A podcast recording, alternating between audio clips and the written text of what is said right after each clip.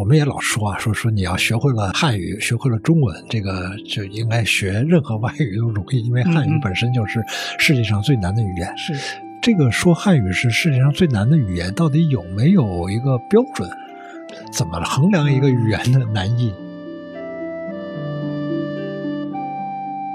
这背后的一个问题就是你怎么界定识字率？就是你识多少字算识字呢？因为近代西方有一个流行的标准，说你会拼写自己的名字就算识字了。嗨，这显然是拼音文字的一个标准。但拿这个标准来看，中国其实就很荒唐了，是吧？原来我们学习的方法是背诵啊，现在是讲授了，这是一个教学方式的一个特别大的变化。嗯可我在书中也看到一些挺有意思的现象，嗯比如说您讲说这小孩儿一开始学这个对对子或者嗯背那个声韵启蒙、声律启蒙啊，那个其实就是在没有西方语法概念的情况下，我们中国人理解词性的一个办法。对。背书除了这个知识传递以外，有些人可能觉得它是一种修身养性的方式，这是宋代以后出现的一种新的看法。就理学出现以后，怎么理解这种看法呢？其实就是他觉得背书，你背的这个内容不是最重要的了，嗯而是你这个背的行为本身。嗯，收心嗯。对，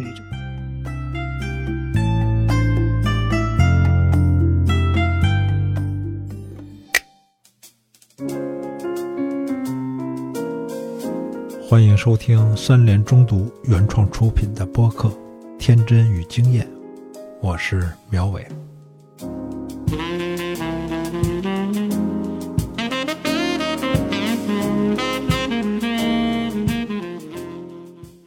各位好，今天我请到了北京大学中文系的副教授陆云老师，来聊一聊他新出的一本书，叫《国文的创生》。陆老师，您来嗯跟大家打个招呼，也来介绍一下这本书。好，各位听众，大家好。那这个国人的创生、经济、文学教育与知识演变是我新出的一本，可以说是一个学术性比较强的专著啊。但是另外一方面，它面对的问题其实是比较普遍性的，嗯，就是大家从小接受的这个语文教育，它是怎么从近代以来吧，或者说从清代末年开始逐渐的出现这样一个过程。它跟中国传统的那一套文学教育是不太一样的，但是呢，当然也有很多内容是继承了传统的。嗯所以就有这样一个传统和现代的这样一种呃交融的关系。我先问一下这个书名儿，嗯。呃，国文的创生，嗯，国文和创生这两个字都来自日语吗？国文是的，嗯，因为这个可我们现在可能觉得有点惊讶，就是好像国文是一个比较普遍的词吧，嗯或者至少在嗯，我想特别在四九年以前，因为当时的中学以上的这个语文课都叫国文科，然后小学呢叫国语课。但其实“国文”这个词，我们现在去古籍的有很多数据库，我们可以去查，在中国古代的书当中很少出现，就是把“国”和“文”这两个字放在一起，很少出现。所以它是近代以后从日本传入的一个词汇。呃，相对来讲，那个国语就是现在台湾也叫国语嘛，国语他们也用国语这种，这个倒是中国古代有的哦。一个词。但在古代呢，它一般是少数民族政权，比如说那个嗯。蒙古人元朝或者是满人在清朝，他称呼自己的语言，嗯，比如说清朝管满洲语，它叫国语。国语，嗯然后满洲文字呢，它叫国书，但它就不叫国文，它叫国语国书，这是它的满族的他自己的文化。嗯那在日本呢，其实也是类似情况，它也是互换自己国家的语言或者是文字啊，就日本所谓的假名叫国文。所以国文在日本它是跟汉文它是一个对立起来的概念，就所谓国汉文这样的概念。但是呢，到了我们中国，它这个国文清末传到我们中国的时候，它就变成指代汉文了。所以这是一个变化。嗯，嗯也也就是说，日本曾经也有过一段儿嗯嗯，叫去汉字的运动吗？或者是对他们叫言文一致运动。言文言文一致，就说的话要跟写的文字要一致。嗯因为它古代是用汉字，而且上流社会是很多时候是用汉文或者是接近汉文的文体，就是全用汉文吗？不一定，它是用汉文训读的文体，就是用日语的习惯来读中国古代经典形成的一种很特殊的文体。啊一般的情况呢，就是里边的一些实词，嗯就名词啊什么的它都是汉字的，但是呢，中间连接的一些虚词呢，它是日语的语法习惯，就这样这样一种方式。但写下来的话，他很多时候都是用汉字来写。但这种文体到现代以后，他就觉得跟口语差距太大了，所以有一个这样的运动嘛。包括他要限制汉字，所以我们现在看日语当中，近些年情况更是这样了。其实可能八十年代我们引进了很多日本电影，很多的名字就是汉字的，是吧？嗯。但是现在其实我们去日本街头看他电影院门门前的招牌，其实都是片假名，全是那个。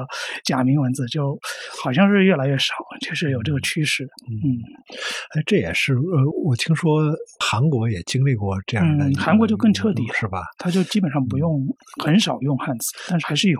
嗯，那您再说说“创生”这个这个“创生”这个词，倒我想不一定是日语的，因为日语当中它也有类似的书，它一般叫什么的诞生，是吧？什么诞生这样的词，它是应该是一个汉语的词。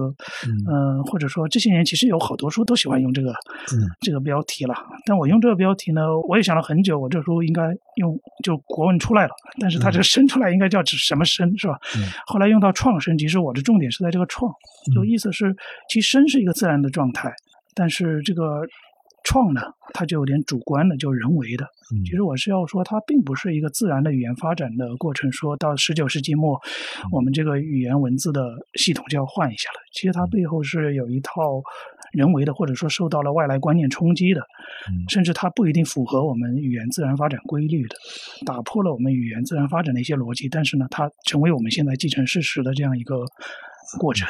所以这叫创嘛？其实当时脑子里想到的一个书是，其实英文世界有个书叫《英国工人阶级的形成》，啊，就 E.P. Thompson 的那个有名的一个著作。然后它的英文就是 The Making of 那个英国工人阶级。那这 Making 呢，其实我觉得可能翻译成这个创生比较好，因为他在这书里面，其实他要强调的也是类似的一个意思，就是不仅仅是一个自然的生成过程，其实也是大家去争取来的。就是大家通过各种各样的运动去争取来的，去甚至在主观上构建出来的这样一个阶级的概念。其实很多近代以来的出现了一些新的东西，都是这样的过程。就是它不是一个自然而然的近代化的过程，它这个近代化是有很多主观的构建在里边的。嗯，好啊，《国文的创生》这本书的其实它的呃历史背景是这样的，是。甲午海战之后，甲午海战是一八九四年，是吧？对，九四到九五，一八九四，然后一八九五签订了《马关条约》啊，就这之后呢，就是清末的这些知识分子们就开始反思，为什么我们打败了，为什么我们打不过日本啊？开始讲中国的一些问题。那么其中有一条就认为中国文字太难了。然后识字率不高，嗯，影响了我们学习科学技术，这是不是当时的一个大背景？是是这样的，是对对，嗯。那我想先问一个简单的问题，就是我们也老说啊，说说你要学会了汉语，学会了中文，这个就应该学任何外语都容易，因为汉语本身就是世界上最难的语言。是这个说汉语是世界上最难的语言，到底有没有一个标准？怎么衡量一个语言的难易？这个可能就比较难说。我想您说这个汉语应该主要是现代汉语，是吧？现代汉语或者说我们口语当中这个汉语，那语言的难易呢，一般它有几个标准了，就语法、词汇等等。比如说，从词汇上来讲，其实现代汉语的词汇相对于古代汉语来讲，它老实说，它不是太丰富，已经少了很多。对，因为古代汉语它是非常，因因为首先它是一个书面语言，所以书面语言的话，它能调动的词汇就非常多。而我们的现代汉语，它是一个基于口头语言的书面语吧，所以它相对的词汇量其实并不是那么的丰富。呃，跟西方语言比呢，我没有看过类似的研究了，但我想肯定也不是特别多的。然后语法。上呢更是很明确了，因为我们那个大学时候都要上语言学概论嘛。其实我不是语言学专业的，这方面很不专业，但是一些常识还是了解吧。因为他会说世界语言分成好几种，什么曲折语啊、粘着语啊、孤立语。那欧洲语言很多它是所谓的曲折语，就像德语啊，或者说俄语，它有很多那个曲折变化，就时态啊。性啊、格啊这些就很复杂的，就学起来学它的语法真是很难的。包括像拉丁文也是这样。那汉语是叫孤立语，孤立语什么意思呢？嗯，就它没有变化的，就我们一个字就是一个字，它不会随着这个时态，不会随着性来变化的。所以从这个角度讲呢，其实汉语从语法上讲，反而是可能是最简单的 语言。对，当然您前面也提到，不仅仅是汉语，还是中文嘛。如果加上这个文字的话，确实，啊，你对于外国人来讲，特别是如果他不是东亚地区的那个不是汉字圈的外国人来讲，确实这是一个很大的难度吧。我想这也是晚清这些人为什么他们很多语言文字改革，他们的目标都是汉字，这也是一个重要的原因。汉字啊，这个可能是因为我刚才说话太过规范，就是在严格意义上来说，语言跟这个文字应该区区别来说啊。那好，当时可是有一种说法说啊。全世界只有中文还是这种象形文字，其他国家已经都是拼音文字了。所以我们的汉文是一种野蛮、落后、未开化的一个象征。这些话都是当时知识分子说的，这看着已经非常激进的一些。嗯嗯，就有一个口号吧，叫“汉字不废，中国必亡”。哇，汉 字不废，中国兴亡都有。捆绑在一起了，对，对，就文字问题是当时的一个非常激烈论争的这样一个问题吧。但其实背后呢，它就有一个对于这个民族国家的，就是共同体的如何来建构啊。他会认为，因为很多人不识字，所以呢，你就势必这些人没办法接受教育，没办法接受教育，他就不可能参与政治，那就难以成为一个现代国家。其实他有这样一个思维链条在里面。嗯，您书中提到说，好像梁启超说当时的识字率只有百分之二十到三十，我怎么觉得这个识字率太高了？怎么可能达到百分之二十到三十的识？当时中国的，当时还有比他估计的更低的，甚至千分之几的都有。不，我是说这个百分之二十到三十太高了。您觉得它高啊？您您觉得呢？呃，这个就很难说。嗯，对，其实二十世纪七十年代以后啊，有很多学者研究这个识字率问题，这是一个研究的热点。嗯，有的学者会估计的非常高，甚至比梁启超他们还要高。嗯，就而且他不同性别是不一样的嘛，就女性确实是非常少的，但男性呢，他有的学者会估到一半以上。哦，这背后的一个问题就是你怎么界定识字率？就你识多少字算识字呢？因为近代西方有一个流行的标准，说你会拼写自己的名字就算识字了。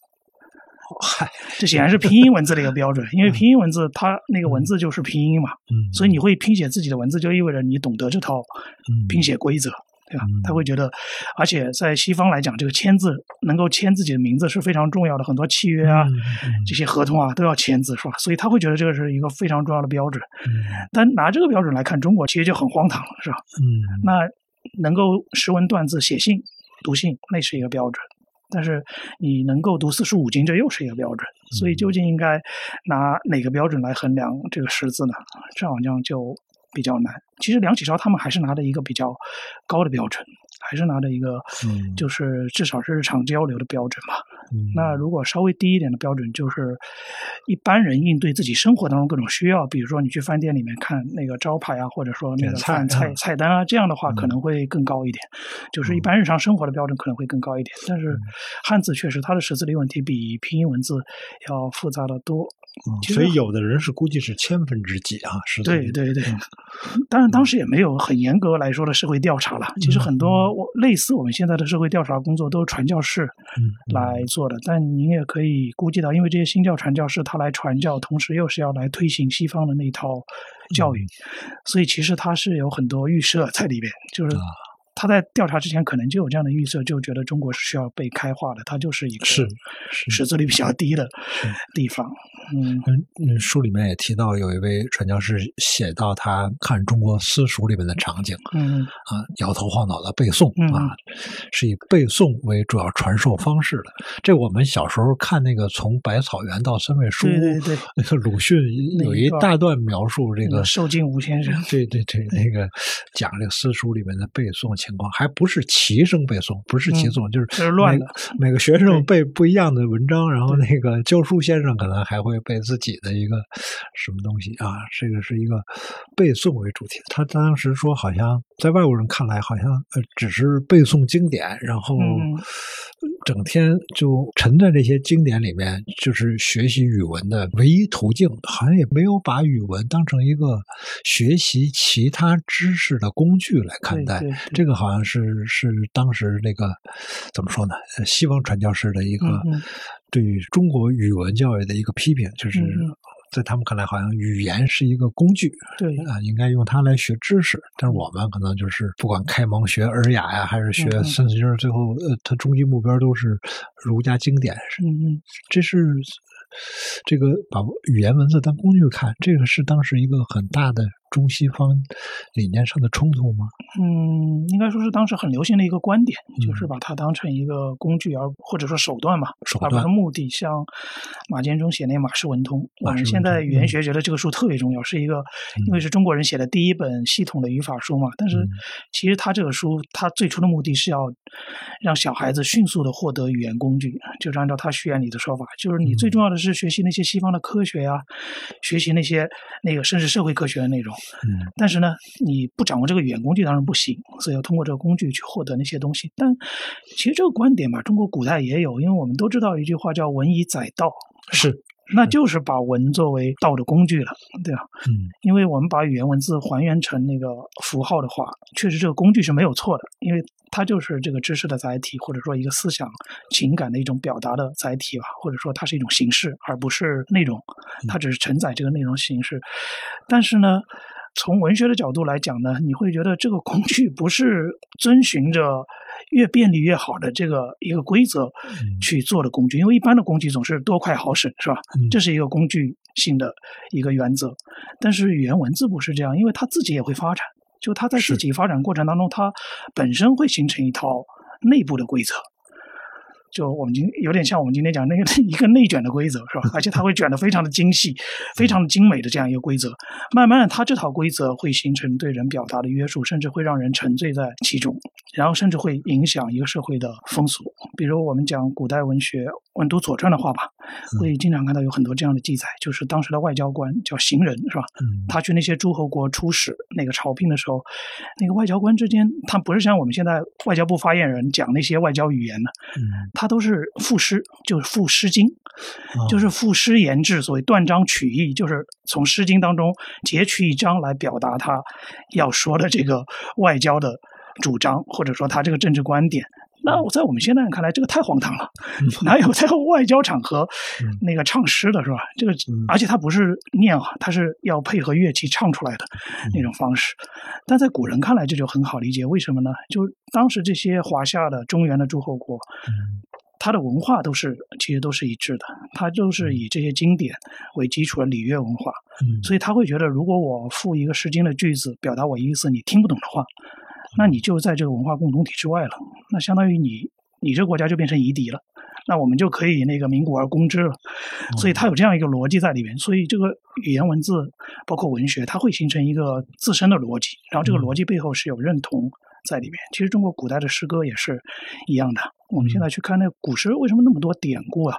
只有那些读书人才能看懂。我们是是是，一般人为什么为什么他就不能写胡适那种提倡的白话诗呢？嗯为什么不是我手写我口是吧？说出来就是写出来的呢？其实它背后就有这样一个考，其实它就是通过这个语言文字的形式啊，其实就形成了一个认同的共同体，嗯，或者说它排斥了一些人，而凝聚了另外一些人，它主要就是这样一个功能。还有书信也是这样，嗯，就我那书里面也有一章讲这个讲书信，书信，对，就是近代以后，其实社会生活已经很变化很多了，就人们日常的经商啊，还有学习啊，都是那个近代化了，慢慢的近代化了，是吧？包括要到新的学校去学习，但是你会发现，这新学校教他们怎么写书信呢？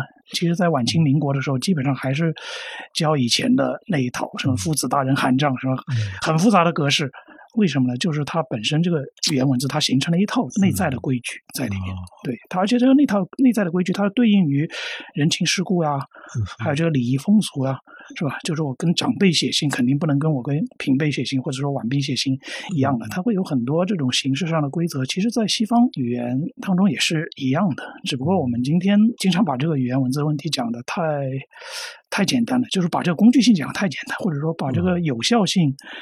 沟通的效率讲的太简单，其实沟通效率很多时候并不是取决于语言文字它是难还是简单，而是人和人之间它会形成一些沟通的规则。我们有没有符合这些规则？可能这个规则比本身的难易要更加的重要。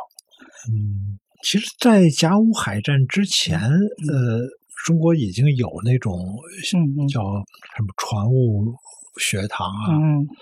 呃，矿物学堂，这都都已经有了。他们孩子进去之后也开始学英文，嗯而且用英文来学习技术知识，像严复什么都已经在英国都留学，都已经啊，北洋水师一帮人去留学回来了。嗯。那在我这儿庸俗的理解，好像就是双轨制，一条路是原来的这种嗯。科举，一条路是这个洋学堂这个制度。那是是不是说甲午海战战败之后，清廷意识到要进行一次嗯更彻底的教改呢？嗯我这个理解对吗？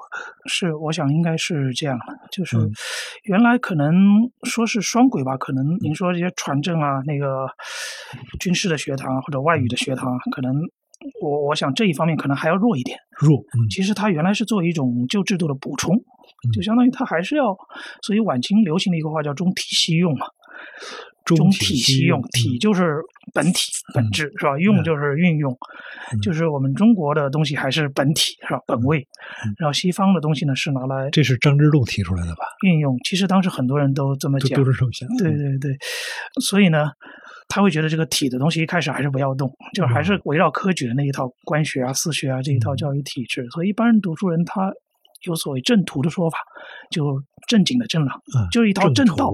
你这条正道正途呢是去应科举，嗯你如果科举不行了，然后你有各种各样其他的其他的方式，叫异途，就异同的异。啊，这个意图所以像鲁迅他们都是 对对对，正正道没走成。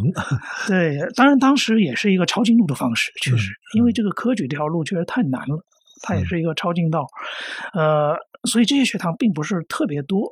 它嗯。其实我们、当然我们现在能看到的是都是最好的，或嗯。者说最精英的这些人，但是从整个教育的面上来讲呢，它并不是一个普及性的教育，它嗯。其实还是中国传统那套思路，就是选拔人才，嗯。就选拔最优秀的人才，但是他不会顾及那个一般人，是吧？所以嗯。鸡窝里能飞出金凤凰，但是呢，那些没有变成凤凰的鸡，我们是不管的，嗯这是传统的那个教育的想法。但是现代教育的想法呢，就是所有人，对吧？他都是要接受，至少是最普及的教育吧。这是一个特别十九世纪以后，西方那种义务教育制度开始铺开以后，当时中国的很多有识之士也认为，这个义务教育是强国就国家富强的一个非常重要的基础啊。所嗯以，包括你这个国家的凝聚力啊，还有战争的动员能力啊，其实都跟这个义务教育有关系。甲午战争以后，看到日本的嗯那种动员能力，确实，他们认为跟学校的关系非常大，相当于用这个学校体系把整个国家的青年人都动员起来了。所以他认为这是一哎个非常重要的达成富强的途径嘛。一开始没有意识嗯到，就是曾国藩、李鸿章那一代人可能还没有意识到，但是甲午以后就慢慢就是从张之洞呀，包括后来康梁啊，嗯这些人就就有这个意识了。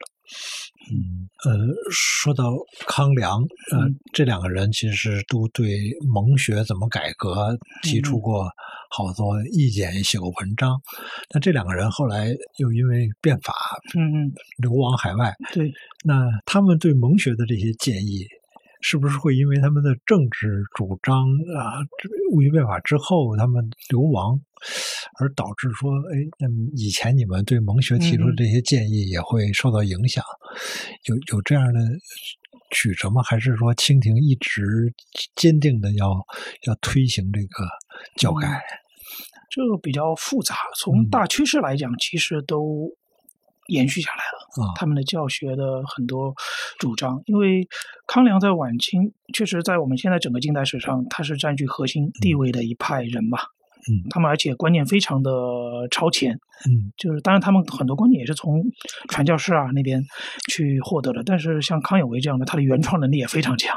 他有很强能力，就是把很多西方的或者是日本的东西拿来，又跟中国古代的经典结合，然后原创出一条特别体系化的东西。哦这是您说说这个超前在哪些地方是指？比如他会提到大同的观点，就是嗯。大同的观点，他的一个教育学说就是小孩子生出来你就不要跟父母在一起，嗯就全部由国家来养育，就是西方所谓空想社会主义的嗯。这一套，他都会很早就会提到，然后甚至把这个大同观点跟中国古代的很多经典去附会起来，比如说《礼运》上讲那个天下为公啊，嗯什么这样的 观点，这是他的一个特别突出的能力，就是他会形成一套体系性的东西，所以他的思想影响特别大。但是呢，对于从意识形态来讲，对于当时的清廷来讲，这个威胁也特别大。康有为，对，因为它形成了一套体系东西，那就很可怕。如果你是像那些洋务学堂那样，嗯，那是枝枝节节的、局部的，那就没关系。而啊现在它是体了，它不是用了，是吧？那就哦很厉害。所以当时害怕是它，是它这些东西。但等他们出去以后呢，嗯，其实他们原来这个体当中也是有很多用的。这嗯。些东西呢，还是可以保留下来，而且，即便在戊戌以前嘛，就是嗯。甲午战争到戊戌变法之间这段时间，其实康梁的很多教育观点也不是说只有他们才有的，嗯。其实也是当时一些比较新的士大夫吧，他们也是有这样的共识，甚至跟他们政治上水火不容的那个张之洞，嗯他其实很多观点，去看张之洞有一个在晚清很重要的书叫《劝学篇》，劝学篇一个很薄的小书，其实也是当时非常流行的，当时人认为是一个讲心学的书，但是我们嗯现在会觉得它特别旧，嗯。但其实这就是一个在当时流行心学书，它的教育观点其实跟康梁是非常接近的，所以嗯特别是有这样一群人，嗯是不是在劝学篇里面，张之洞说到说要读有时事嗯，的书，说亦为文人，便无足观，况在今日。呃，不为不屑，也不狭义，就是不仅没什么意思干这个事儿，也没工夫干。应啊、这这是《劝学篇》里的话吗？对对对，啊，然后《劝学篇》里还说一句叫，我都不敢念啊，我我试着念，别念错了。勿为钩章集勾章集句之学，几句之文，勿为福但猥琐之事，猥琐之诗，就是别太老想着写美文，也别太写那种嗯，啊那种雕琢的雕琢的抒情小诗，是这意思吧？对，后来我看您那书里面写到说，梁启超也说说学生们应该学会写记叙文和议论文。嗯不要学写抒情文章，哎，我觉得这两个人在这儿好像是达成一致了，就是在写、嗯写作的这个要求上面，让让他们少一些抒情，然后嗯。多、多一些议论和记叙。呃，这种写作上的要求，呃，到现在有指导意义吗？嗯现在好像反正我们任何写作都有一个不许写诗歌，就是对，特别是高考作文，你要写诗了，大概就他放弃了。对不许写诗歌，嗯其实跟我们刚才提到文学工具论是相关的，因为他嗯觉得这是工具嘛，而诗他可能觉得不是一个应用的工具，它是更嗯高一层。其实梁启超也比较复杂，嗯因为梁启超他到民国以后，他是退出政坛了嘛，嗯嗯，其实他对抒情文学还是挺喜欢的。他在当时在清华专门讲了一门课，就叫中国韵文里头所表达的情感，啊包括他写过一个书叫《情圣杜甫》，就我们一般说杜甫是诗圣是吧？嗯嗯。或者说他是诗史，嗯。我们现在理解都从诗和史的角度，诗歌反映现实角度去理解杜甫，但他恰恰说杜甫是一个情圣，就他认为杜甫恰恰是因为他感情的充沛才能写这么好的诗，就他还是挺喜欢这些抒情的文学的。但他这个文章呢，因为他是讲中学哎。这个国文教学法、作文教学法，所以他说中学里其实你要教学生用得到也学得会的东西，是吧？嗯所以你其实不是每一个人都能写诗的，诗是需要天赋的。所以就嗯教育的角度讲呢，确实那个可能一般的议论叙事的文字更加重要一点。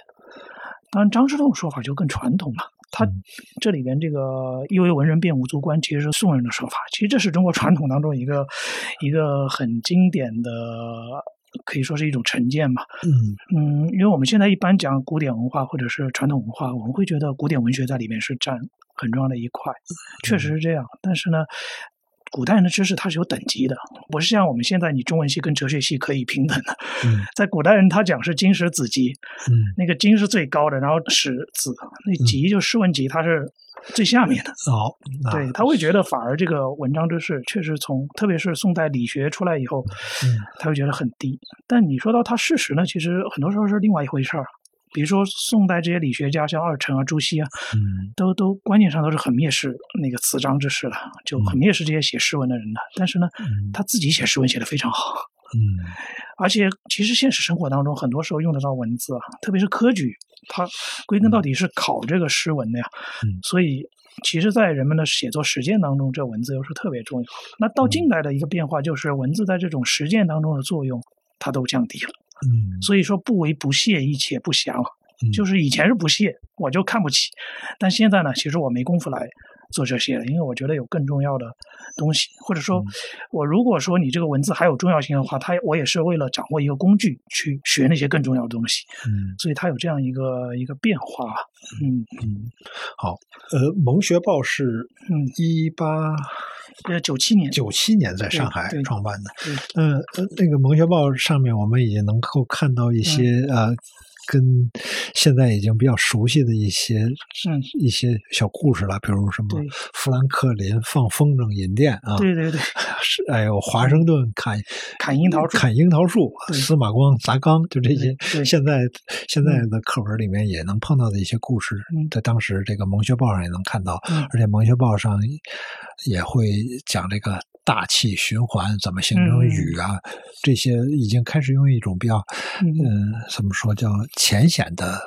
文言，对浅文言来嗯讲这些。那当时这帮学生等于是是一种什么样的一种状态呢？就是一方面他要用这种浅对比较浅显的文言来学习，这这已经开始阅读啊，读特别是读读本书，嗯嗯这种开始阅读上面已经用这种浅显文言。但是，如果他们要参加科举的话，还要学会用那种比较纯正的文言来写作，是吧？对，就是他写作和阅读是一个嗯，是是有时候会脱离，嗯是分着的。对，这里边有个背景，就是其实这些新式的文学教育吧，新学堂嗯。铺开它是有过程的。过程像《文学报》，它特别早，它就嗯。一八九七年，其实当时科举都没改革呢，不要说废科举，嗯，它连那个一八九八年第一次改科举，就从八股改成策论都还没有，好，一八九八年第二年才从八股改成策论。那是第一次改，就是受康梁影响，嗯。那个百日维新当中改，但是后来那个政变以后。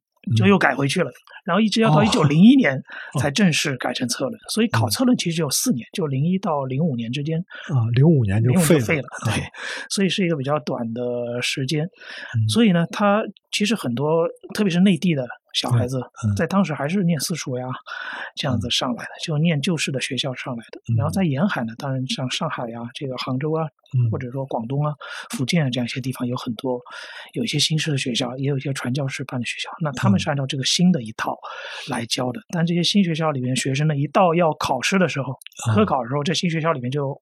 有有些学校就没人了，啊就都去就都去考试了，他就上上补习班，不是去参加科举。对对对，他就不学那些那些数学啊、物理啊这些。嗯对，当时的那个读书人都很实在的，他就是两条路、两条腿走路嘛。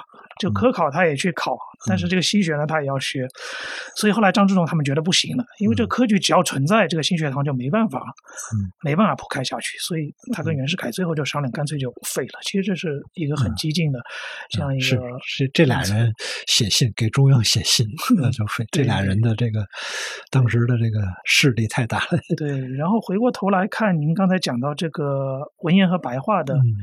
问题呢，我们现在有个前理解，好像文言文跟白话文是两个截然分开的嗯文体，是吧？嗯然后文言文就是很难的，白话文就是口语。其实，在清末以前呢，嗯甚至在五四以前吧，可以说，其实文言和白话并不是分得那么清楚，就是这两极之间它是有很多中间地带的。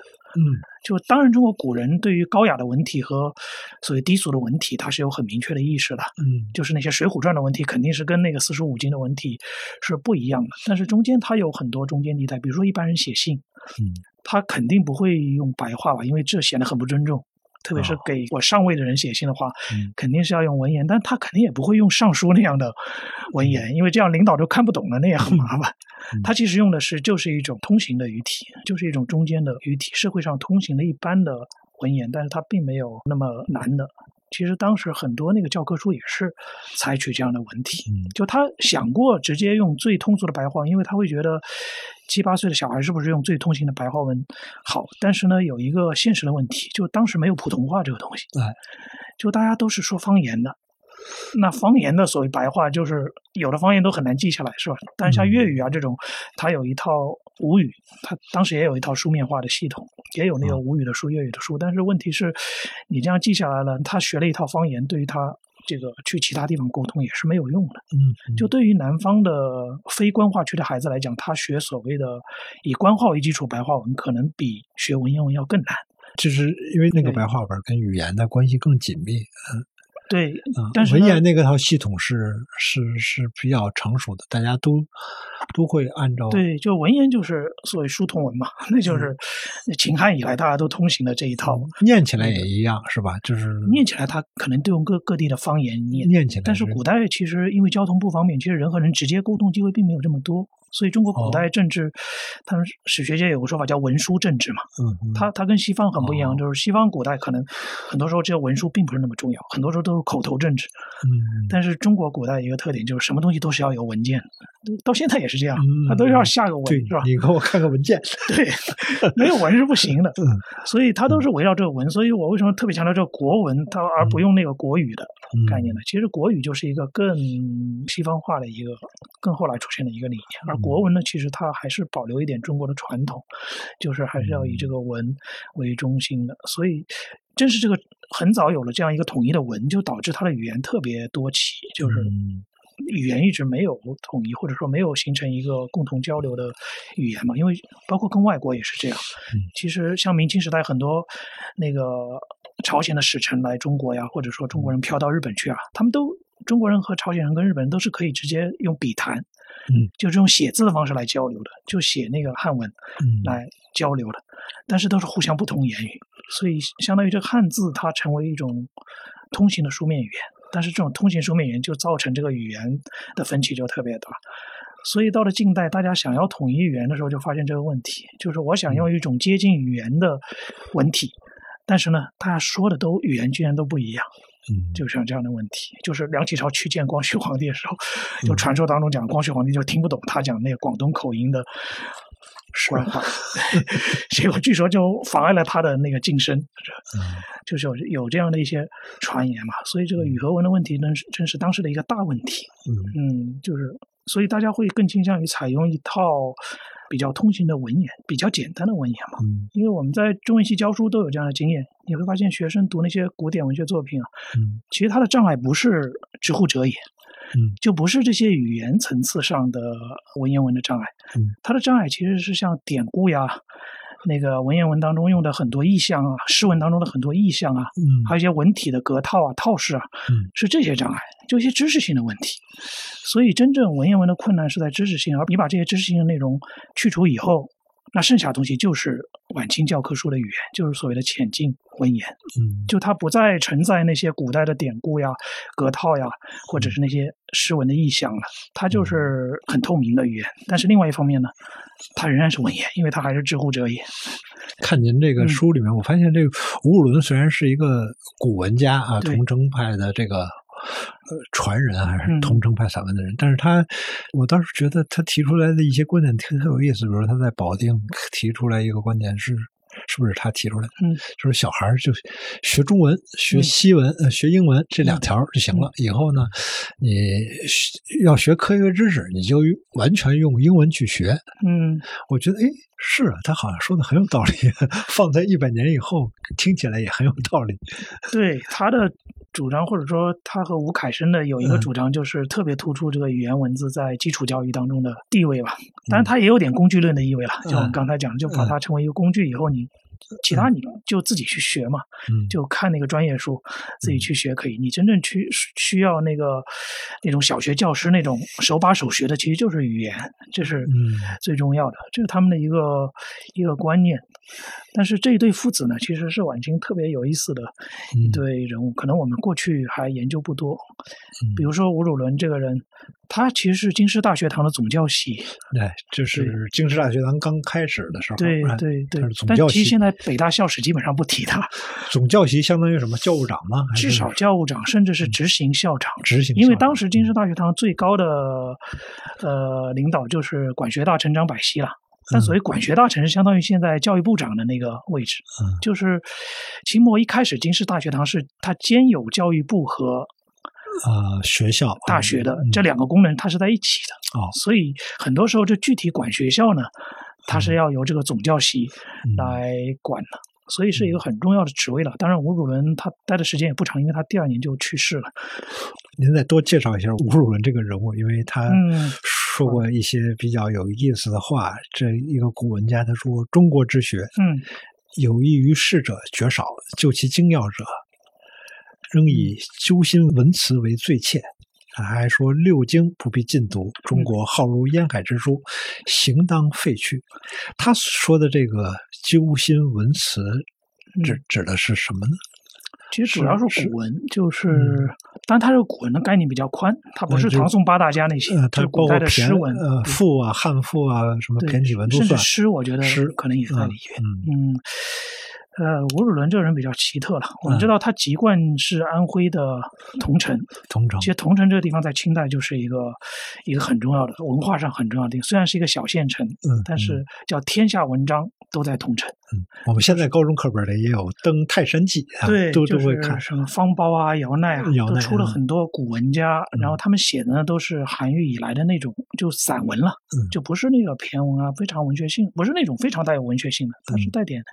应用性的，就是我们刚才说的记叙啊、议论啊这一类的，其实挺好懂的，就是已经其实是相对好懂。所以他为什么在近代像吴鲁人这些人在教育界特这么活跃呢？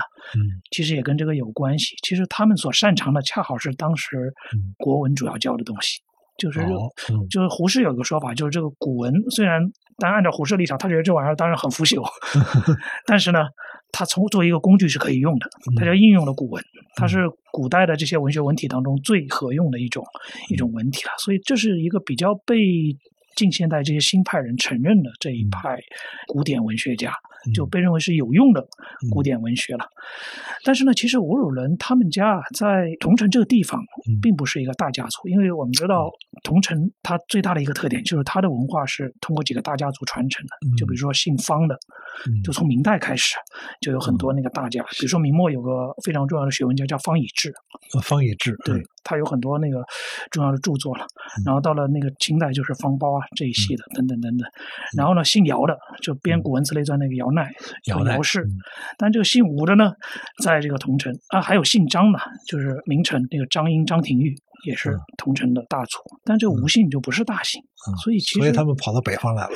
对，其实真正吴汝伦成功，他不是靠这个桐城的背景，他是靠一个湖南人，就是曾国藩。嗯，就他加入了曾国藩的幕府，然后这个平台就非常的高。然后曾国藩去世以后又。李鸿章，所以他是在这两个晚清的重臣的幕府里边，然后他的古文其实很多时候是受曾国藩那一套的影响嘛，所以他的古文的范围要宽一点，他会觉得这些诗赋啊这些东西也是，所以这又是容易跟我们现在的文学观念对接的。就是一个比较接近我们现在讲这个纯文学的这样一个观念的这样一个古文的，而且另外一方面，曾国藩、李鸿章他又是洋务运动，所以他能接受很多新的东西。比如说，他当时在保定那个莲池书院，就现在我们去保定，它市中心还有一个莲花池公园，就那个地方，那个地方呢，他就他就那个除了讲这些古文东西啊，他还要那些学生去看学英文。嗯，然后呢，要看那些新学的报刊，看那些传教士的书，嗯，所以晚清时代，当然我们说很多新的东西主要在南方了，嗯，就上海啊、广州啊这些地方，但是在华北，其实吴汝伦就是一个旗帜，嗯，就他和他的学生到后来就是清末的很多新政的一些重要的人物啊，都是他的师门当中出来，其实很重要的。但是呢，我们今天好像就不是。太重视这一支就北方的新学，就我们谈到这些洋务运动啊，谈到这些新政，总觉得是一个东南的那些沿海的省份出现的。其实，在内地，包括在那个河北啊，在山西啊，也是有很多那个新学的举措的。那他是一个一个代表，嗯。然后到后来那个戊戌以后吧，他也跟其实也非常关注梁启超这些人的心学的动态，而且有很多意识，比如说他的儿子去日本留学了。嗯。吴汝伦这个人很奇特的，他就特别崇拜西医，他觉得这个西医就特别好。然后他儿子到日本呢，他就给他儿子写信，我们可以看到，他就教这个吴凯生：“你在日本啊，有一样东西一定要去吃，什么呢？”就牛肉，嗯，就因为当时日本接受那个西洋文明文明开化嘛，嗯，他就那个日本人本来是不吃牛肉的，嗯，然后这时候就开始拼命吃牛肉，是吧？我们到我们现在也很有名，说和牛是吧？我现在也很爱吃，就是他说你要去买个锅，啊，他还教他儿子怎么煮牛肉，就在他那个书信里面有很多细节，就你怎么来煮这个牛肉才能把这个牛肉的营养完全的挥发出来，然后这个牛肉汤你一定要喝完，因为这炖牛腩，对，这个营养都在汤里面，所以就。非常西方化的，就是你会发现一个古文家，但是呢，他非常追求这些，或者说非常认同这些西方的这个生活方式吧。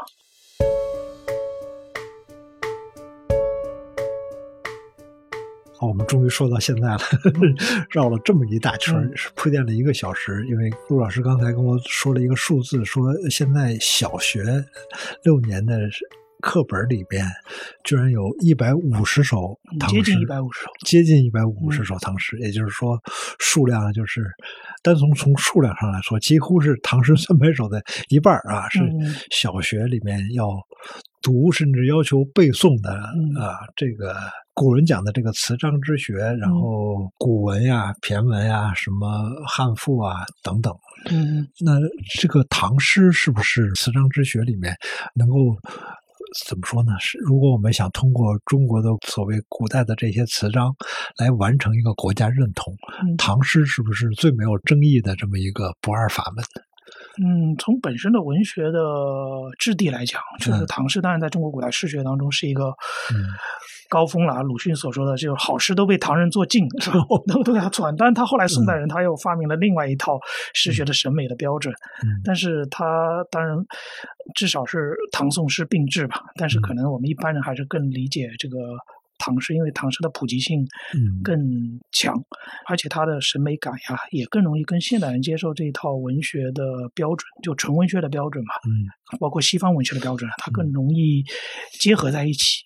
就他这个文学不是说你看你的学问，或者是看你读了多少书，他很多唐诗它就是比较接近那个情感的情感啊，或者说一个想象力的发挥啊。所以唐诗他会讲这个心象，是吧？就类似于那个西方诗学讲这个意象。他会意象对，提炼很多意象，这个大漠孤烟直啊，这样一些意象是吧？你就在脑子里面有这个象在里边了。长河落日圆，你就有这样一个象在里面了。就是确实是一个。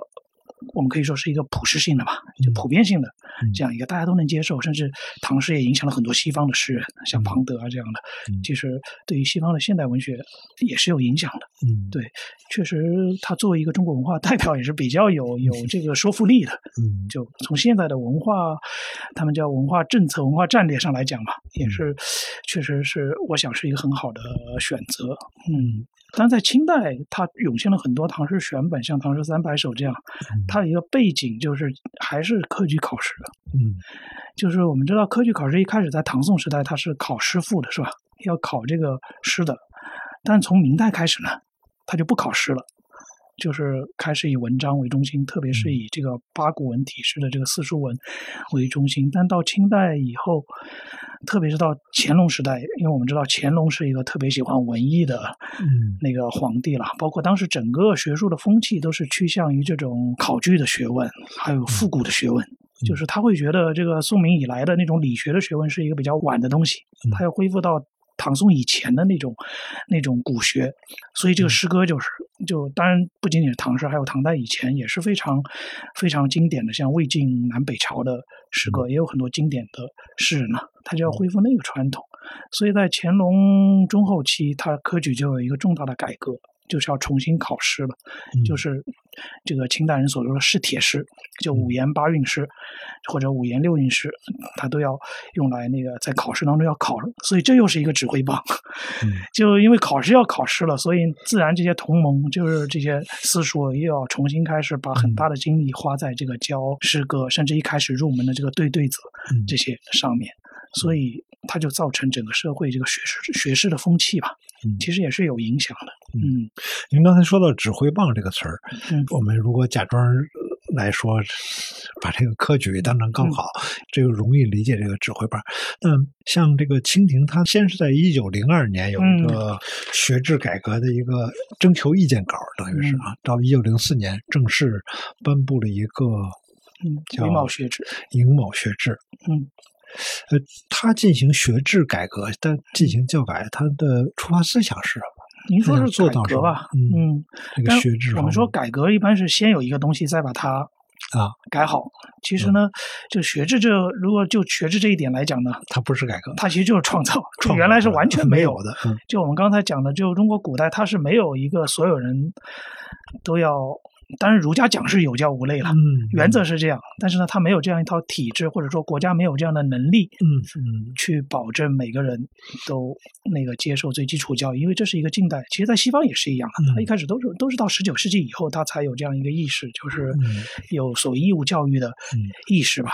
那你从小学到中学到大学，它得有一个贯通的这样一个学校的制度，就是然后所有课程都要安排在这个制度里面，它就形成一个学科体系。就我们现在所有的知识都是安排在这套学科体系当中的，就它是一套体制化的东西。那这是清末从通过日本引进的一套西方的一套新的嗯东西吧，所以它背后就是一个整个的教化观念的改变。就中国传统呢，有句话，一个地方官他有一个职责叫教士化民，嗯就教士和化民是两件事儿。嗯教士就是教士大夫，就教读书人，就那些要应举的人，你去考他们，给他们出题，这叫教士。嗯，然后化民就教化一般的老百姓。化民对嗯但这化民呢，它不一定是通过学校来来完成的，它很多时候像清代就是宣讲，就是地方官他要讲那个圣谕，就是他有一个仪式的，就是他不仅仅是讲这个圣谕，不仅仅是上政治课这样一个过程，他是有一套一开始要吹拉弹唱，就是他也要吸引这些乡民来、啊。来进入你这样一个教化宣讲，对你光光是干讲是别人不要听的所以他要结合很多民间文学。有点娱乐性的，对，有点谈词呀，甚至要一开始讲点那个民间故事啊什么的。嗯然后有个仪式，就是要把圣谕的牌位，他会把这个皇帝的圣谕写在一个牌位上，然后把这个牌位抬出来，然后大家大家来拜，然后呢都要站好队，就读书人是一波，然后这些理政啊这些地方上的人是一波，嗯。然后呢这乡民。是一波，就各自都有自己的排位，呃，都都有自己的位置。然后他其中有一个重要的环节就是，这个李正他就要出来讲，就是在这段时间里面，谁做了好事儿，嗯。他要汇报一一遍；然后谁做了坏事儿，他也要汇报一遍，然后都要写在本子上面，都要记下来，就有点像这个读书人修养用那个功过格，嗯。就把你的功和过都记录下来，然后呢再来宣讲。所以所谓化名，它是这样一个，就是其实它是古代礼礼，就是那个嗯礼貌的礼，理那个理学的一个部分，就是它是一套礼仪。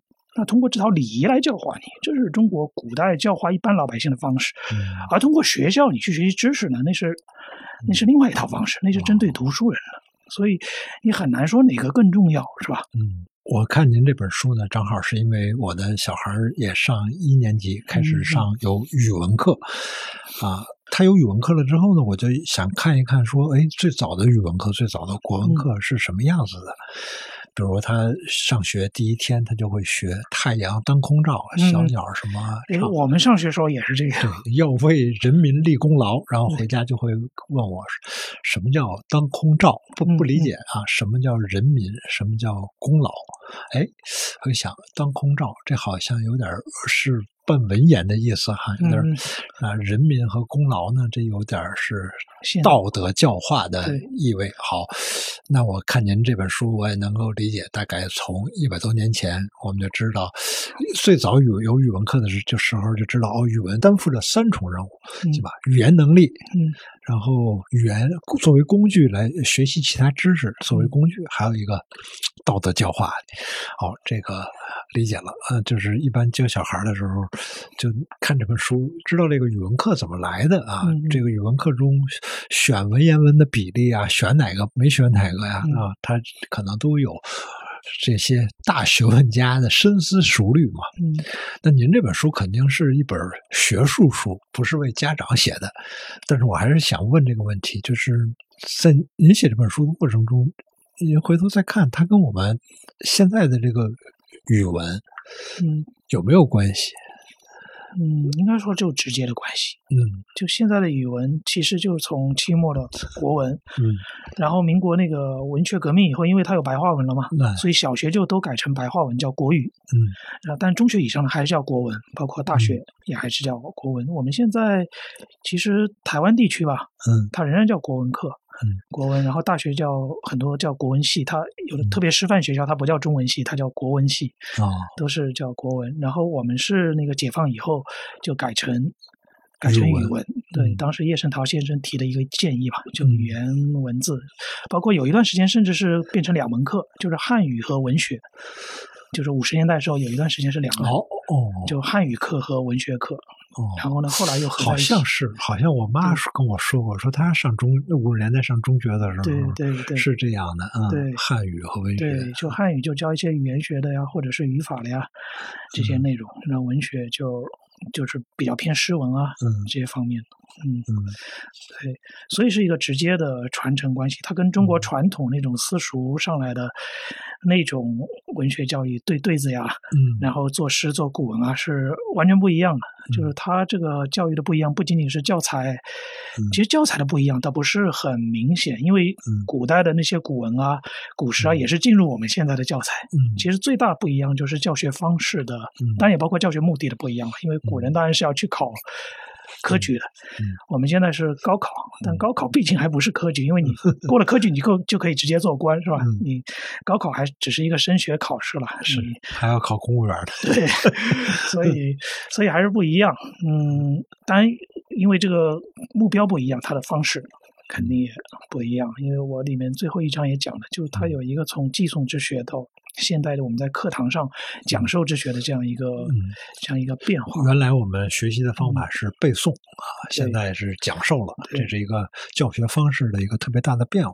嗯可我在书中也看到一些挺有意思的现象，嗯比如说您讲说这小孩儿一开始学这个对对子或者嗯。背那个声韵启蒙、声律启。蒙啊，那个其实就是在没有西方语法概念的情况下，我们中国人理解词性的一个办法。对，呃，后来我又看到说，别的书上有一篇文章，我记得他讲说，抄书也是一种非常好的一种学习方式。那那现在我们怎么看待，比如说背诵啊、什么对对子呀、抄书啊这种比较中国传统的这种学习方。法或教学方法对对子确实是中国古人对于 我们今天所说语法理解的一个主要的，嗯，就比如说你红花对绿叶是吧？那 你红对绿那就是形容词啊，形容词，那花对叶就是名词，其实它都是有这些词性的概念的。嗯这个任何语言其实它都是有客观的语法在里面，嗯只不过这个语法有没有总结成一门学问，嗯它是那个近代以后那个吸收了西方的语法学，所以它必须有我们必须有这个语言的实质，嗯然后再接受西方东西，使这个。语言得体系化，或者是它给普遍化了。就你这个语言可以跟西方的语言对话了。我们也可以说嗯汉语当中有动词、有名词啊，有很多语法现象。嗯对，这是很自然的。包括民国以后，当时其实清华大学它有一次考试，那个让陈寅恪来出题，嗯他就出对对子，哦他觉得这个对对子是最好的那个考语法的方式，甚至他有时候比语法还要严格。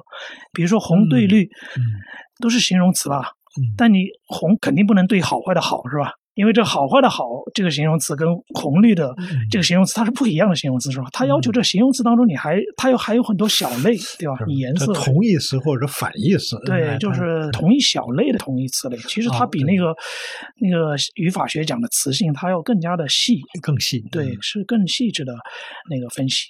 当然，另外一些像欧洲语言，我前面说它一些曲折变化，当然是中国所不具备的了，嗯那个是另外一回事。嗯然后您讲到这个抄书是吧？嗯哎呀，这个问题比较敏感。嗯就抄书或者是背书，其实我们小时候看语文课本上有一句最恐怖的话，啊，叫“背诵课文全文”，是吧？背诵课文全文，肯定看到这句话就觉得绝望了，对吧？嗯包括抄书呢是体罚呀，就小时候做了什么错事儿，抄书我抄几遍，对，五十遍，抄多少遍是吧？嗯其实，在古人特别强调这个背书抄书呢，其实它有一个物质文化的背景，特别在嗯特别早的时候，比如说在先秦时代啊，嗯其实那时候你要得到一个书是很不容易的。你可以想，那时候书都是竹简的。嗯写在竹简上的书或者帛书上的书是吧？书写材料是很难得的，所以一个书怎么传递呢？很多时候就是背，包括古代很多历史的传承，它也是背啊。所以说，古代史官他叫蒙古，就盲人的意思，就很多记载历史的人是盲人，嗯因为不需要你看，嗯，而且古人认为你的感觉总量是一定的，嗯你如果眼盲了，你这个听觉肯定特别灵敏，嗯就你这背的能力肯定特别强，嗯他会强调。所以秦始皇焚书坑儒，但是这个《诗经》是完整保留下来的，为什么呢？因为都背下来了，嗯所以他焚书坑儒是不会妨碍这个过程的。那到后来，这个纸张和笔墨比较普及了，到魏晋以后，但是还是没有印刷术，是吧？因为我们知道印刷术是宋代以后那个开始流行的，所以在印刷术出现以前，其实书籍流通主要就靠手抄。就看到一个我喜欢的书，当然背下来是一个方式，那书太长了怎么办呢？我就抄，是吧？那就抄。所以背书和抄书，它都是其实是都是无奈的，无奈的办法，就是书写材料。那黄药师的老婆背下九阴真经，也是很多人当时都应该有这个基本功。对，而且古代的学问它还有一个秘传的问题，嗯，就很多东西是他觉得口传东西比你书写东西更高级。比如中国古代经典那个《春秋》，嗯，《春秋》写下来的是那个《左传》，是吧？我们现在都看得到的这个《左传》，就是所谓的古文经啊。嗯，这当然是我们现在理解春秋学的一个重要的媒介。但是其实它还有口传下来的那个经文经，就是《公羊传》和《谷梁传》。当然他最后也写下来，但他一开始通过口耳相传的，就是对于春秋的另外一套解释。那一套解释呢，它就比起这个古文经的《左传》是按照历史的角度去理解这个春秋。他把春秋理解成一个史书，那公羊和谷梁呢？他就从哲学或者甚至有点宗教角度去理解春秋。他说这个春秋啊，是孔子为汉治法，就是甚至说像汉代的很多人就会说，这孔子已经预见到后来有一个大汉，大汉了，所以他要有这个一套春秋，他就要革这个周的命嘛，他要出一套新的意识形态，就是春秋是革命之说。所以这一套东西到晚清，为什么康有为他都喜欢讲这个公羊学啊什么的？其实他就从这个春秋的口传里面，而且口传的东西它特别不稳定，就你怎么说都可以。这是对于革命家来说是特别好的一个一个学说了。他就成为近代以后这些改良了革命的人，他特别重要的一个传统的思想资源。所以口传它也有这样一个优势。所以这个传统是一直在中国古典当中一直有的。就这个口耳相传这种背诵的这样一个传统，对，当然可能呃你也提到背书，除了这个知识传递以外，有些人可能觉得它是一种修身养性的方式，这是宋代以后出现的一种新的看法。就理学出现以后，怎么理解这种看法呢？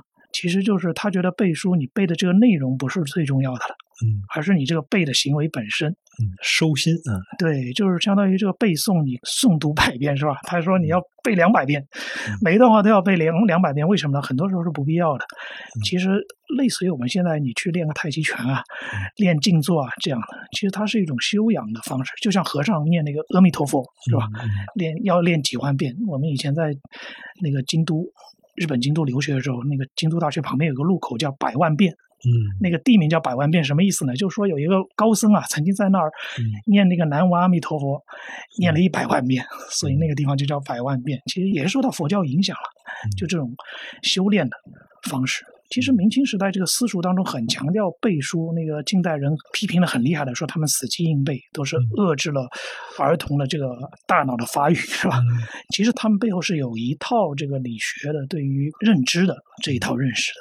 只不过这一套认识到近现代以后，人们慢慢的忘却了，或者是不再能够理解了。就中国古代这种修身术啊，嗯，或者叫功夫，是吧？就功夫茶的那个功夫，就你怎么用一套功夫来收敛自己的身心。其实他这一套东西，他不是说你要去背那些东西，其实有没有用对于他来说，或者说这个内容有没有意思，对于他来说是不重要的。理解不理解是不重要的，而你这过程要走走下去。嗯嗯，是我们呃。不仅是学语文的时候，有时候会背诵，呃，学外语有时候也是让你们啊背课文啊，把那个马克思怎么学外语的 高一外语是人生斗争的武器，对，把这个要背下来啊。陆老师，您说您现在的研究方向是在阅读史这方面，嗯，对，您能给我们介绍介绍这个阅读的变化？嗯，就是我们讲到阅读史吧，就学术上讲是好像是一个比较新的，嗯，就是上世纪后半叶开始吧。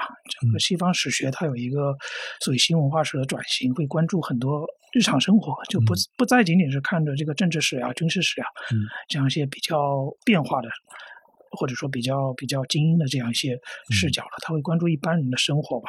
那阅读生活或者说读书生活也是一个非常重要的方向。但是呢。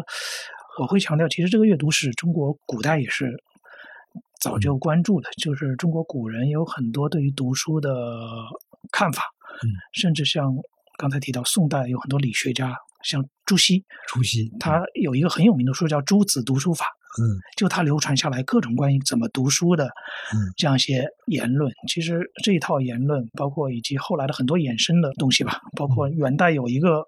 朱门的后学啊，他就编了一套读书分年日程。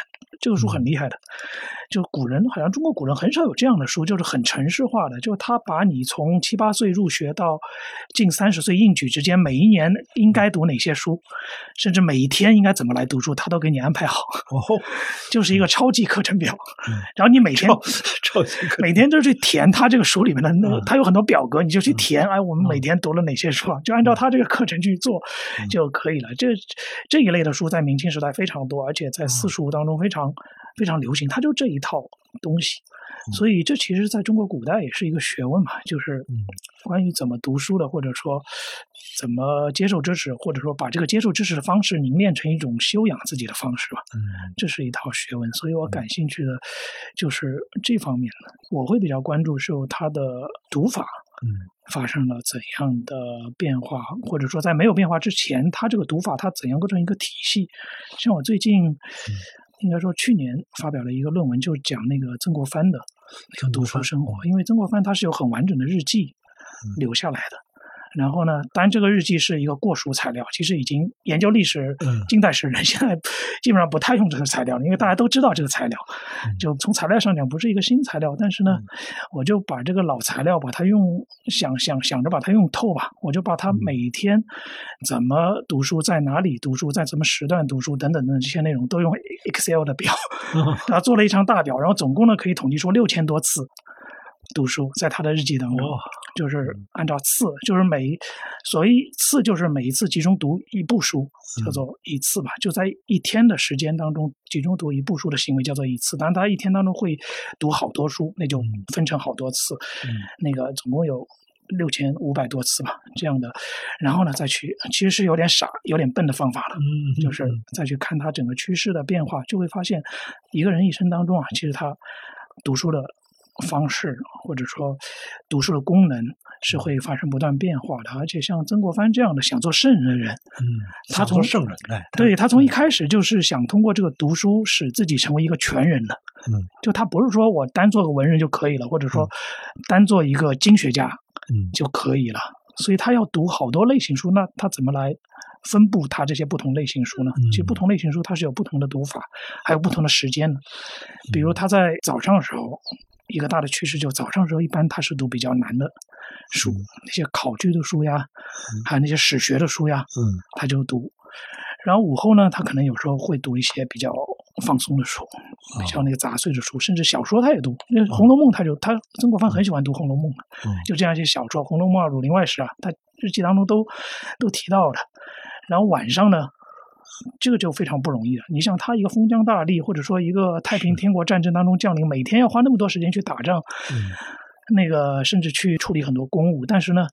他幕僚就说，就跟侮辱人讲的，其实他每天晚上都要保证好几个小时连续读书，而且他这个读书必须是出身的。吴汝伦说，他的出诵声儿啊，大声朗诵啊，对他的诵读是很扰民的，他要穿透时间房间，他的诵读声音，当然也没有人敢去说他，是吧？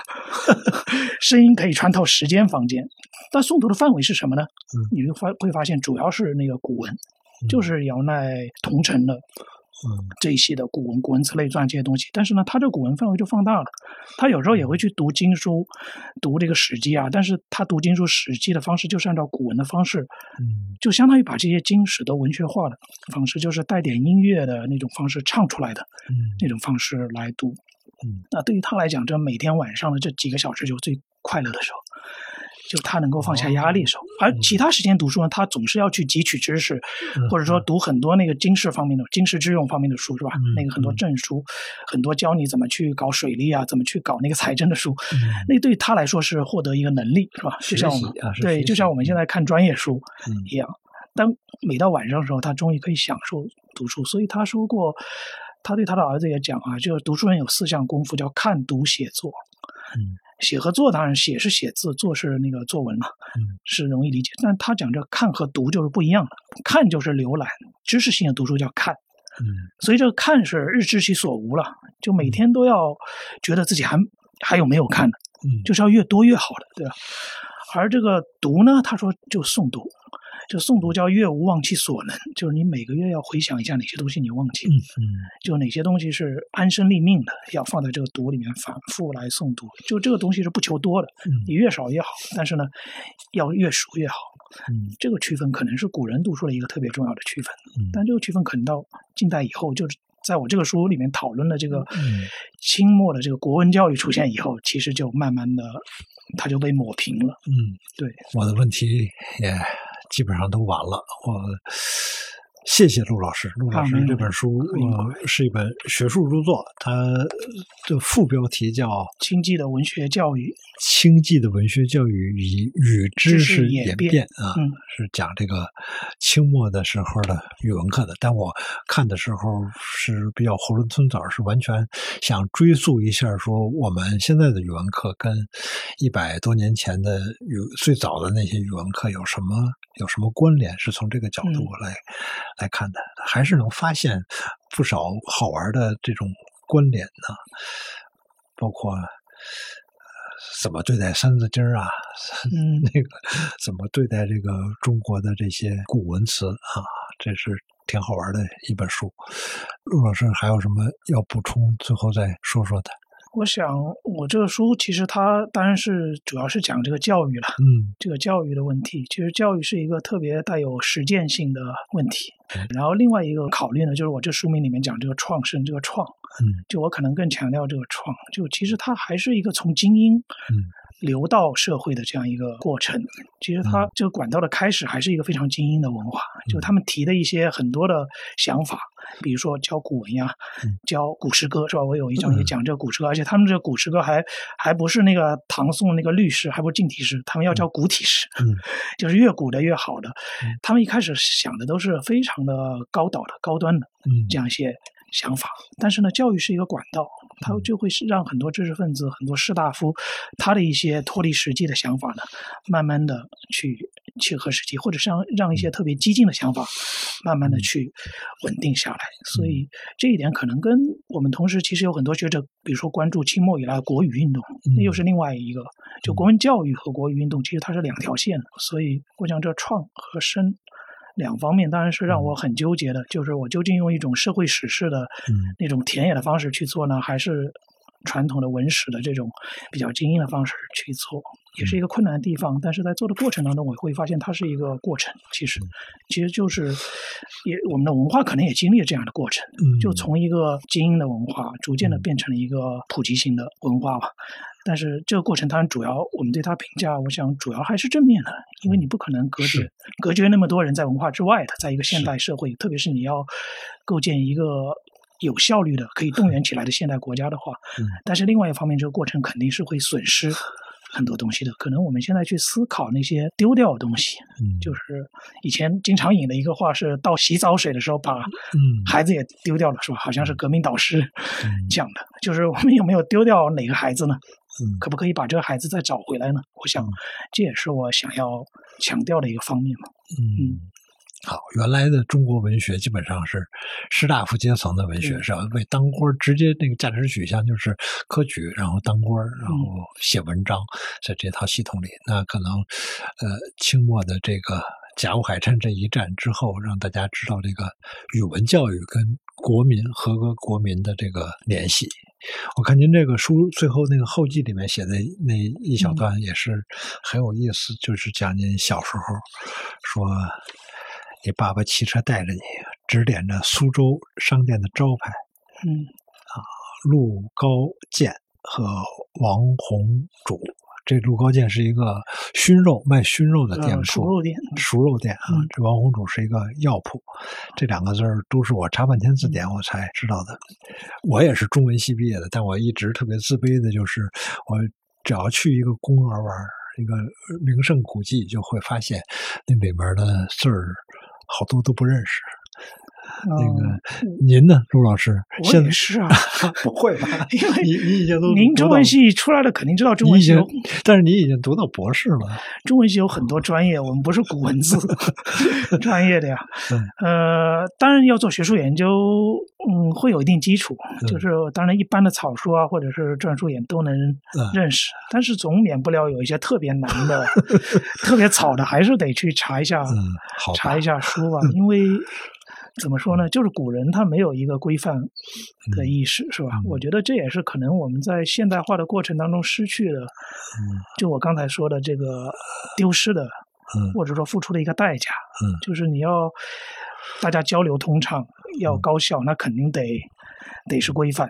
但是，一规范呢，其实很多美的东西，或者说我们那种带温度的，嗯嗯，手写感东西，我们小时候，我记得那时候除了繁体字、简体字，还有一个叫二简字，您还记得吗？哦，哦，对，就是没推广开那个，就是我父亲喜欢写那些字，就写信的信，他就写成单人边一个文化的文，对吧？就很多这种，呃，就是很不规范的。就 就我小时候就一开始就认了很多这样的字，所以后来上小学以后就经常被老师骂，经常写不规范的、不不规范的字。但有时候会想想，这个不规范，当然我是严格遵守语言文字规范法，但是就是日常生活当中这个不规范，其实它背后也有一些有意义的。有价值的东西在里面嘛？嗯，我我看您这书，我是呃非常感慨的，就是前人的这些努力，终于让我们可以少学点文言文了，少学点那些太难认的字了。因为因为您写到了清末的这些教改，那后面还有新文化运动，嗯嗯，新文化运动里面还有。发生在你们北大的这个桐城派文人和这个张门学子之间的斗争，然后这这一派还会被钱玄同他们骂作叫什么选学？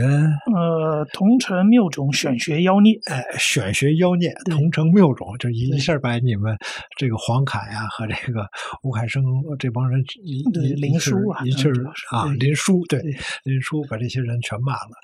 呃，那个时候陈独秀啊、胡适啊、钱玄同啊这些人还是非常激烈的。对对，当然他们的目标就是拼音化文字。那个，但是另外一方面，他们自身又是就学功底非常好的人，对吧？像钱玄同他们都是章太炎的。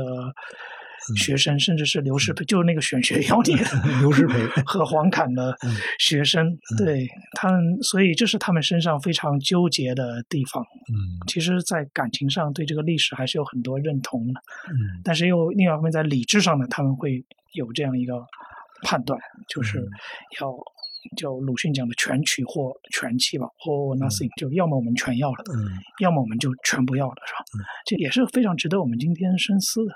对现在的很多孩子来说，文言文跟外语差不多，甚至比英语还难。哦，他已经完全是，觉得可能是教学方法的 问题。因为就像我刚才说，其实里面难的是知识。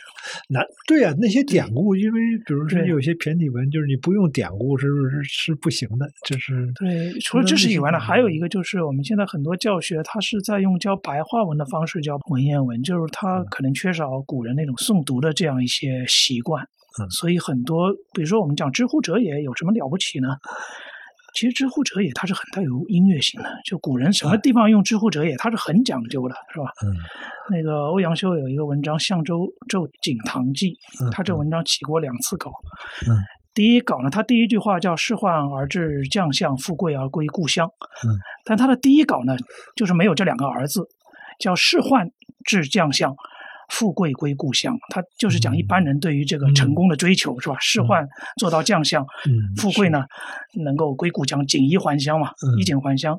他就讲这样的，但是他后来就把这个文章给别人，他后来就觉得，哎，好像哪里不对，就一定要拿回来改，然后改了，改了回去再给别人了，别人看半天找不同，说你这文章没改呀，改在哪呢？他就指出来，就在前面两句加了两个儿。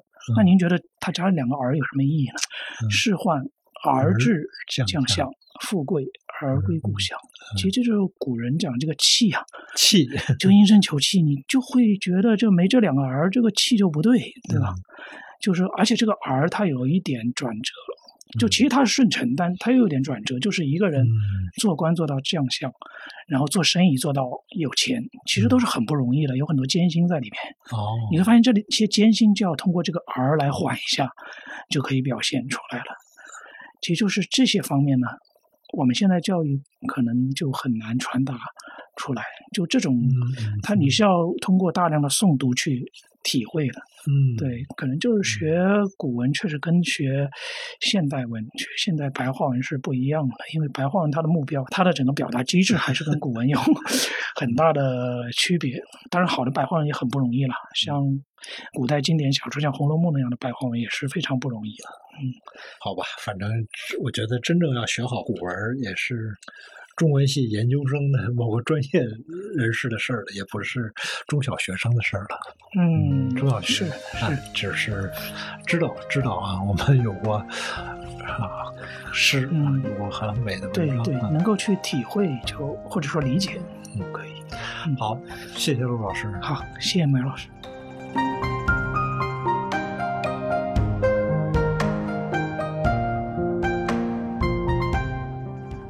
最后，我来给自己打个广告。如果你听了我们的播客内容感兴趣，或者觉得还不过瘾，也可以在三联中读 App 上搜索我的两门课《苗伟文学体验三十讲》和《文学的三十次夜游》，欢迎大家收听，和我交流你的感受。